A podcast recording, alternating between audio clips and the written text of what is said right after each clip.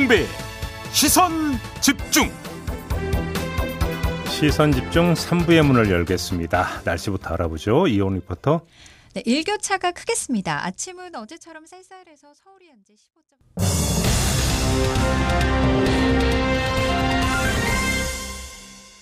네, 코로나와의 공존을 위한 단계적 일상 회복으로의 전환이 조금씩 가시화되고 있습니다. 정은경 질병관리청장은 11월 9일을 특정을 해서 단계적 일상 회복 개시 시점을 언급을 했고요.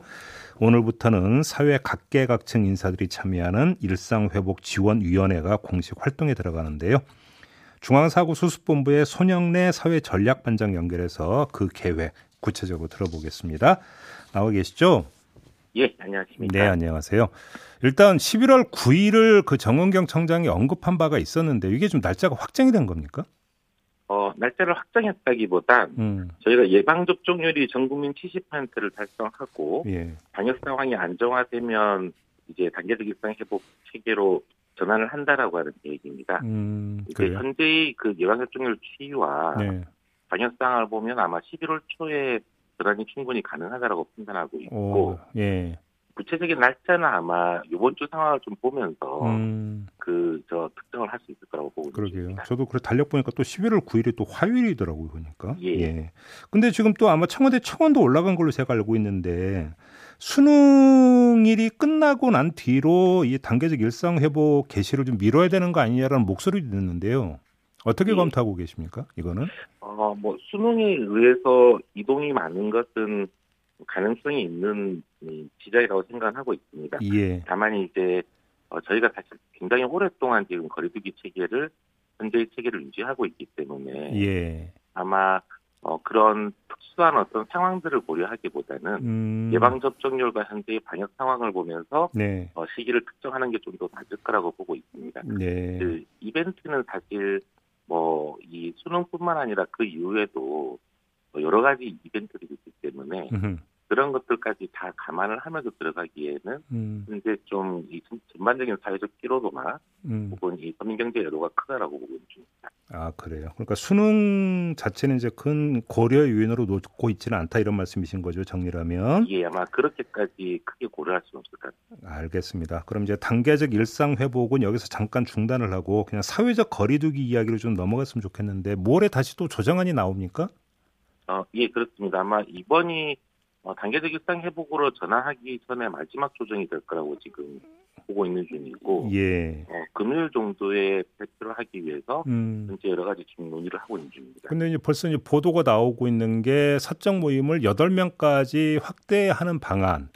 그다음에 열 그러니까 그 접종자 같은 경우는 12시까지 뭐 식당이나 다중 이용 시설을 이용할 수 있게 하는 방안이 채택될 가능성이 높다. 이런 보도가 벌써 나오고 있는데 좀 확인 좀 해줄 수 있나요? 이게 지금 아무래도 어, 거리두기가 좀 오래되다 보니까 네. 어, 여러 가지 완화에 대한 요청이나 음흠. 그런 목소리들은 또 없습니다. 네. 다만 이제 말씀드린 것처럼 사실 이번 거리두기 조정이 아니라 이 이후에 있을 단계적 일상 회복 체계에서 네.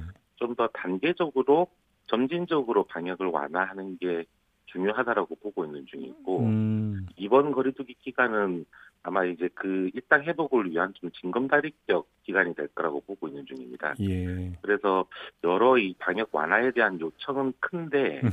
어 그러면서도 너무 한꺼번에 급작스럽게 방역이 완화되지 않도록 예. 어떤 걸좀 어, 좀 완화시켜야 될지에 대해서는. 신중하게 검토를 하고 있는 중입니다. 그래요. 그러면 제가 지금 예를 들어서 두 가지 질문을 드렸는데 이것도 지금 확정이 된 건 아니다 이런 말씀이신가요? 예, 그렇습니다. 아마 어, 이 결국에 예방 접종자를 중심으로 저희들이 조금 완화를 하는 방안들을 여러 검토를 하고 있는데 네. 그 중에서 어떤 부분들을.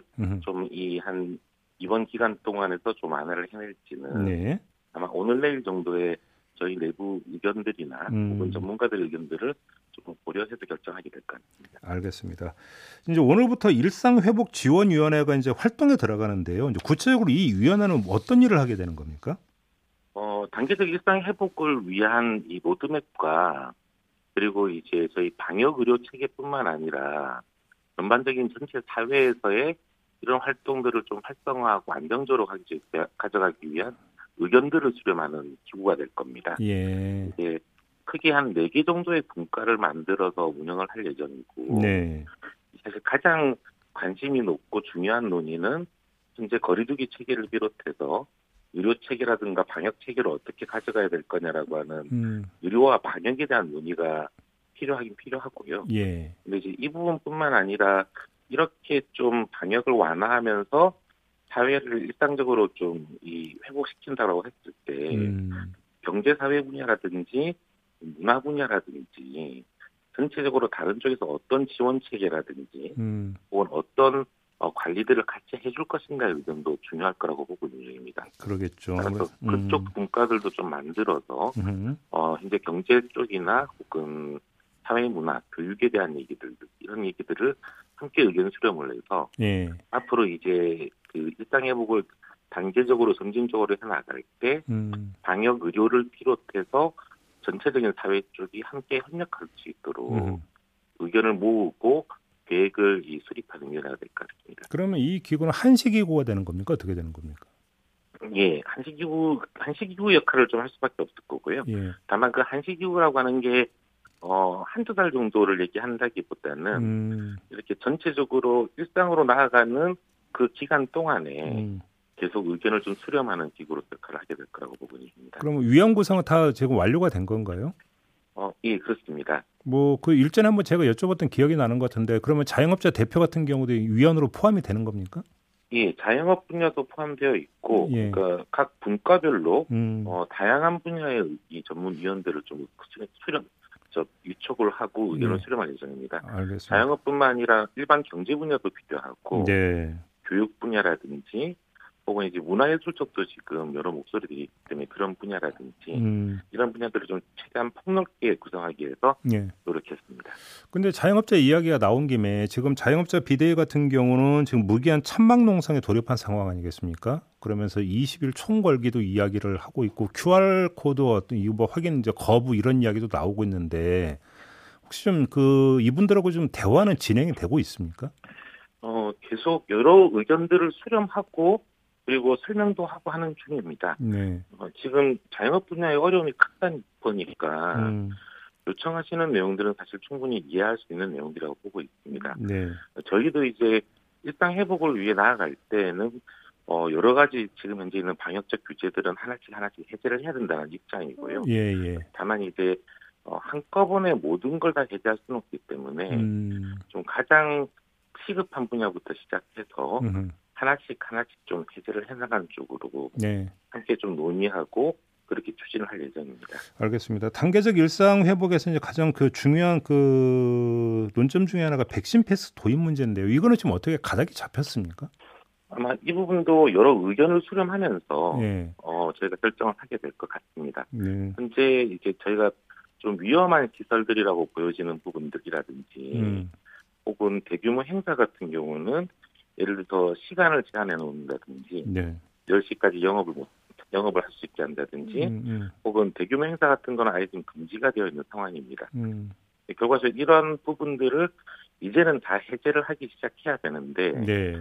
어떻게 하면 좀 더 안전하게 예. 어 그리고 특히 어, 접종을 받지 않으신 분들의 감염 규모가 커지지 않도록 음, 좀 질서 있게 회복할 것이냐라고 예. 하는 문제에 있어서 이 백신 패스트라고 하는 부분들이 하나의 수단으로서 지금 검토되고 있는 겁니다. 예. 근데 그 따라서 저- 청와대 청원도 올라갔지만 예를 들어서 이런 목소리가 있잖아요. 그래서 뭐 알러지라든지 개인의 어떤 신체적 특성 때문에 접종을 못 하는 사람들도 있는데 이게 뭐 인센티브를 주든 페널티든 주든 그 자체가 차별 아니냐 이런 목소리에 대해서는 좀 답변을 좀 해야 될 것 같은데요.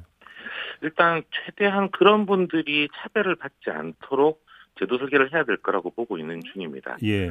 어, 다만 이제 이것도 그 상황에 따라서 음. 아마 좀 이 섬세하게 논의를 하면 충분히 이런 문제들은 극복할 수 있지 않을까라고 음. 판단하고 있습니다. 예를 들면 필수성이 큰 시설들에 대해서는 예. 여러 가지 미접종자들에 대한 예외 범위를 최대한 확대시켜 놓는다든지 음, 방금 말씀하신 그런 분들도 다 예외로 들어가도록 예. 다만 또 거꾸로 필수성은 떨어지고 위험도가 큰 경우에는 예. 사실은 예외를 너무 크게 확대할 이유는 없을 것입니다. 음, 뭐 예를 들면 어, 유흥 시설을 다시 운영을 하면서 누가 이용하게끔 할 것이냐. 어, 예. 라고 예, 하는 논의와 예, 예. 지금 금지되어 있지만 앞으로 이제 만 명, 이만 명짜리 콘서트라든지 음, 아니면 스포츠 응원을 할 때 어디까지가 이용할 수 있게 해줄 것이냐. 음, 라고 하는 논의들은 분명히 좀 결을 달리하게 될 것 같습니다. 알겠습니다. 그러니까 그런 부분들을 아마 좀 같이 논의하면 음, 합리적인 방안을 찾을 수 있을 것이라고 보고 있습니다. 마지막으로 짧게 이것만 좀 확인하고 마무리할게요. 백신 패스가 없으면 내년 대선 투표를 할 수 없다라는 이야기가 좀 돌고 있는 것 같은데 이게 왜 나오는 이야기입니까, 이 얘기가? 글쎄요, 저희도 그런 부분까지는 잘 모르겠네요. 그러니까요. 저희- 이거 아까 말씀드린 것처럼 필수성이 큰 일상적인 그 활동일수록 사실 이런 어떤 그 미접종자에 대한 차별들을 만들 수는 없을 것이라고 보고 있는 중입니다. 이거 전혀 근거 없는 사실 무근인 얘기죠. 예, 예, 그렇습니다. 선거 알겠습니다. 같은 경우는 사실은 접종 요구와 상관없이 어, 그럼요. 예, 예. 예, 누구나 참석할 수 있게끔 해야 될 것이고 그렇게 음. 할 예정입니다. 알겠습니다. 오늘 말씀 여기까지 들을게요. 고맙습니다. 예, 감사합니다. 네, 지금까지 손영래 중앙사고수습본부 사회전략반장과 함께 했고요. 어, 고지 내용도 있습니다. 모더나 2차 접종 대상자들은 현재 1차 접종 후 4주 간격 내까지 예약일을 당길 수 있다고 하니까요. 원하는 분들은 사전 예약 홈페이지를 참고를 하시면 된다는 점 꼭 참고해 주시기 바라겠습니다. 세상을 바로 보는 또렷하고 날카로운 시선 믿고 듣는 진품 시사 김종배의 시선 집중 네. 결선 투표 끝에 51.12%의 득표로 심상정 의원이 정의당 대선 후보로 선출이 됐습니다. 심상정 후보는 어제 수락연설에서 부동산 투기 공화국을 해체하는 대통령이 되겠다. 전환의 정치로 위대한 시민의 시대를 열겠다. 노동과 젠더 선진국을 만들겠다. 이런 포부를 밝혔는데요. 자, 전화로 직접 만나보겠습니다. 나와 계시죠? 네, 안녕하세요. 네, 네, 축하드리겠습니다. 감사합니다. 근데 좀 신승이었던 것 같습니다. 아, 이게 우리 당원들이 네. 이번 대선 경선 과정에서 음, 아, 뜨거운 경선이 돼야 된다. 음, 아, 그리고 어, 본선 경쟁력을 갖춘 후보를 최종 뽑아야 된다. 네. 이런 이제 계획을 갖고 계셨는데 음. 두 마리 토끼 다 잡은 선거였다고 생각합니다. 네. 그 근데 내심으로는 네. 솔직히 좀 압도적인 승리를 원하시지 않았습니까? 근데 그럴 수가 없는 것이요. 예. 이번에는 이제 그 당권자가 최소화된 상태에서 음, 어, 이루 그래서 조직 투표의 비중이 매우 컸습니다. 네. 그래서 어, 저는 이제 에, 최종적인 승리를 안겨주신 우리 당원들의 그 뜻을 음, 에, 잘 받들겠습니다. 네. 지금 언론은 이번이 네 번째 대선 도전이라는 점을 주목을 하고 있던데요. 네. 저는 그럼 거꾸로 한번 좀 질문 드려보겠습니다. 이번이 마지막 대선 도전인가요? 어, 마지막이라는 각오로 네. 어, 반드시 승리하겠습니다. 마지막이라는 각오로. 저희 당이 네. 이렇게 이제 늘 소수당이기 때문에 음. 에, 많은 기회에서 불공정한데 네. 또그 기준은 평가는 큰 정당과 같은 기준을 가지고 늘 평가를 해주셔서 네. 어? 어, 그게 저희 당이 좀 섭섭한 거거든요. 음, 어, 사실 작은 당이다 보니까 우리 어, 당내에서 훌륭한 어, 정치인들이 공직의 기회를 많이 갖질 못했어요. 예. 어, 그러다 보니까 자리가 사람을 만드는 측면도 있는데 음흠. 훌륭한 어, 비- 저, 의정 활동을 해도 네. 결국 지역구에서 어, 승리하지를 못하니까 음, 어? 아, 이런 어떤 국민들에게 에, 큰 신뢰를 받는 정치인으로 성장하는데 네. 구조적인 한계가 있는 거거든요. 예. 그렇기 때문에 에, 준비된 사람이 이렇게 오래 그 역할을 해야 되는 음. 이 상황을 이제 이번 대선을 통해서 반드시 극복하도록 하겠습니다. 네. 그 이제 지난 총선을 거치고 지금까지 오는 과정에서 좀 여러 가지 당 안에서 여러 가지 일이 있었고요. 그러다 보니까 이제 당의 분위기나 당세가 좀 많이 위축이 된 것 같은데 그래서 결국은. 대, 예. 대선이 상당히 중요하고 후보님의 약진이 그래서 더 중요한 것 같은데요. 자신 있으세요? 네, 자신 있습니다. 뭐 이제 작년에 그 비례 연합당 그 폭거로 네. 사실 어, 교섭단체 진입이 좌절되면서 우리 당원들이 이제 실망이 컸고요. 네. 그 이후에 에, 제가 대표 그만두면서 음, 어, 리더십 교체 과정이 뭐 아시다시피 순조롭지는 못했지 않습니까? 예. 아, 그래서 이제 에, 당원들이 이제 뭐 많이 히- 힘이 빠져 있었는데 음. 예, 그럼에도 불구하고 저는 이번 대선을 통해서 어, 다시 단단하게 예. 에, 이제 일어설 것으로 생각하고요. 예. 이번 대선 이야말로 어, 정의당의 시간이 반드시 올 거라고 생각합니다. 지금 거대 양당의 에, 경선 과정에서 네. 어, 우리 국민이 있습니까? 미래가 있습니까? 오로지 화천대유와 고발 사주밖에 더 있습니까? 음흠. 이게 대선 때라도 우리 국민들이 좀 대접받아야 되는데 네. 예? 국민들의 삶을 짚어보고 어떻게 삶을 개선할 건지 논의를 하는 그런 대선이 돼야 되는데 음. 에, 정말 우리 국민들께서 어, 이 양당의 이 대결 정치 또 33년 34년 묵은 네. 어, 그 어, 기득권의 매캐한 연기가 자욱한 그런 선거가 되고 있어요. 음. 어, 그런 점에서 어, 국민의 삶을 생각하고 국민의 삶이 선진국인 나라를 만들고자 하는 네. 어, 저와 정의당의 에, 진심과 네. 또그 의지가 음. 이번에 국민들과 어, 국민들에게 음. 에, 저는 통할 거라고 생각합니다. 받아주실 거라고 믿습니다. 예. 진보 정당으로서의 역할이자 더 나아가서 의무이기도 한 게 개혁 아젠다를 제시해서 선점하고 선도하는 거라고 생각을 하는데요. 네. 딱 하나만 꼽아서 제시해 준다면 뭐가 있을 수가 있을까요? 어, 지금 뭐, 거대 양당 후보 다 통틀어서, 네. 어, 비전과 정책 중에서 국민들의 큰 호응을 얻고 지속적으로, 어, 지지가 확대되고 있는 게 제가 제시한 신노동법 주 4일제 도입입니다. 아, 예. 음. 네. 어, 이주 4일제 도입이 이렇게 많은, 어, 그 국민들의 지지를 받고 있는 것은 특히 음. 청년층의 지지를 받고 있는 것은 음. 이제 대한민국도 네. 어, 우리 시민들의 삶이 선진국인 나라가 됐으면 좋겠다는 열망이 반영된 것이라고 저는 생각합니다. 네. 아, 그래서, 어, 이 시민들의 경제 지표만 선진국이 아니라 음. 우리 시민들의 삶이 선진국인 나라를 만들기 위한 네. 비전과 정책 탄탄하게 준비되어 있습니다. 알겠습니다. 뭐 후보님께서는 후보 단일화는 없다고 이제 분명히 말씀을 하셨으니까 이러면 이제 민주당의 이재명 후보는 경쟁자 아니겠습니까?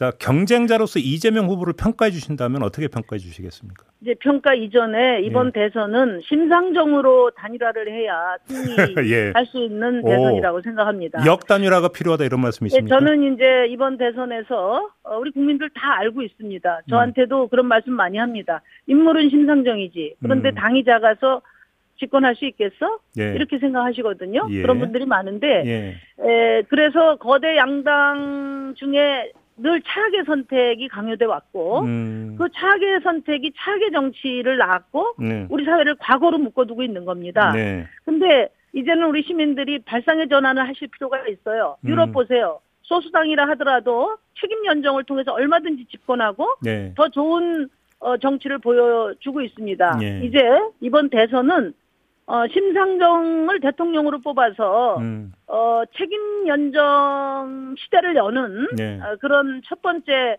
에, 그 우리 시민들의 에, 전략이 돼야 된다. 음. 어, 그 말씀을 제가 꼭 드리고 싶고요. 네. 이재명 후보는 지금 뭐 무엇보다도 어 지금 대장고 대장동 어 사업에 대한 네. 어 이 천문학적인 어, 민간 특혜 사업에 대한 어, 진실 규명 앞에 지금 서 있거든요. 음. 그래서 어 우선 이제 그 동안에는 그 단군 일의 최대 공익 사업이라고 말씀하셨는데 네. 그것을 이제 지금 어 그, 인- 저, 그것을 믿는 국민들은 아무도 없다. 음. 아, 왜냐하면은, 의도가 어쨌든 간에, 네. 예? 지금, 어, 이제, 이후에 또 추- 추진될 이제 토지 매각이라든지 분양까지 합치면 조, 1조 가까운, 어, 부당 특혜 이익이, 네. 부당 불로소득 이익이 민간에게 지금 간 사, 저 사업이거든요. 그리고 네. 그 중심에, 음. 에, 그 밑그림을 그리고 또,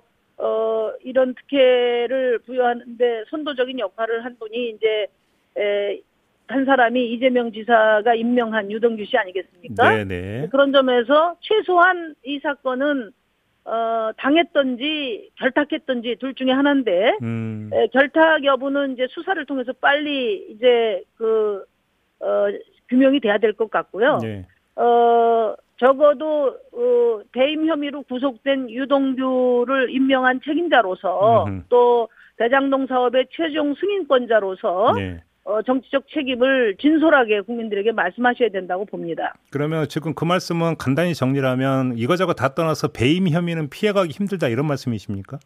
글쎄 그걸 뭐 제가 단정해서 말씀드리기는 어렵지만 예. 어, 지금 유동규 씨가 또, 또, 저, 김만배 씨가 지금 배임 혐의로 구속이, 이, 이제 됐고, 되고 있는 중이 아니겠습니까? 네네. 그래서, 어, 민주당 내에서도 그 우려를 지금 많이 하고 있는 것으로 알고 있습니다. 저희야 뭐, 여러 그 수사 정보에 접근할 그, 어, 이제 거리가 있어서, 네. 뭐, 어, 한계는 있습니다만은 음. 열심히 지켜보고 있습니다. 네. 그러면 또 다른 경쟁자가 될 가능성이 높은 윤석열 후보는 어떻게 평가를 하십니까?